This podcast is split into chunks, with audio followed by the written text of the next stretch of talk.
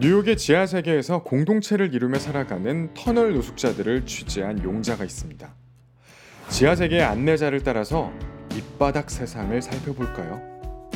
뉴욕의 언더월드에 관한 가장 대표적인 탐사록인 두더지 인간들은 생생한 취재를 바탕으로 1993년에 출간한 책입니다. 노숙자를 짐승에 비유하는 소문의 근원을 밝히고 노숙자들의 관점에서 지하 깊은 터널을 바라보고 그들의 이야기를 바탕으로 지하 세계의 모습을 전달하는 기록물이죠. 거리의 노숙인조차 기피하는 지하 노숙인은 버림받은 존재들의 세계에서도 철저히 버림받은 존재라고 합니다.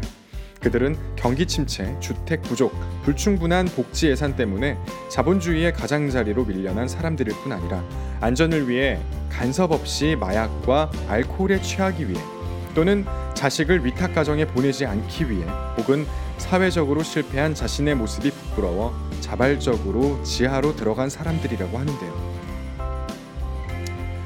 자본주의 문명의 하부, 지하 세계에서 안식을 찾은 사람들의 이야기. 이 지상의 가치를 전복하는 지하 세계의 생존법이 무엇일까요? 이 책이 알려줄 겁니다.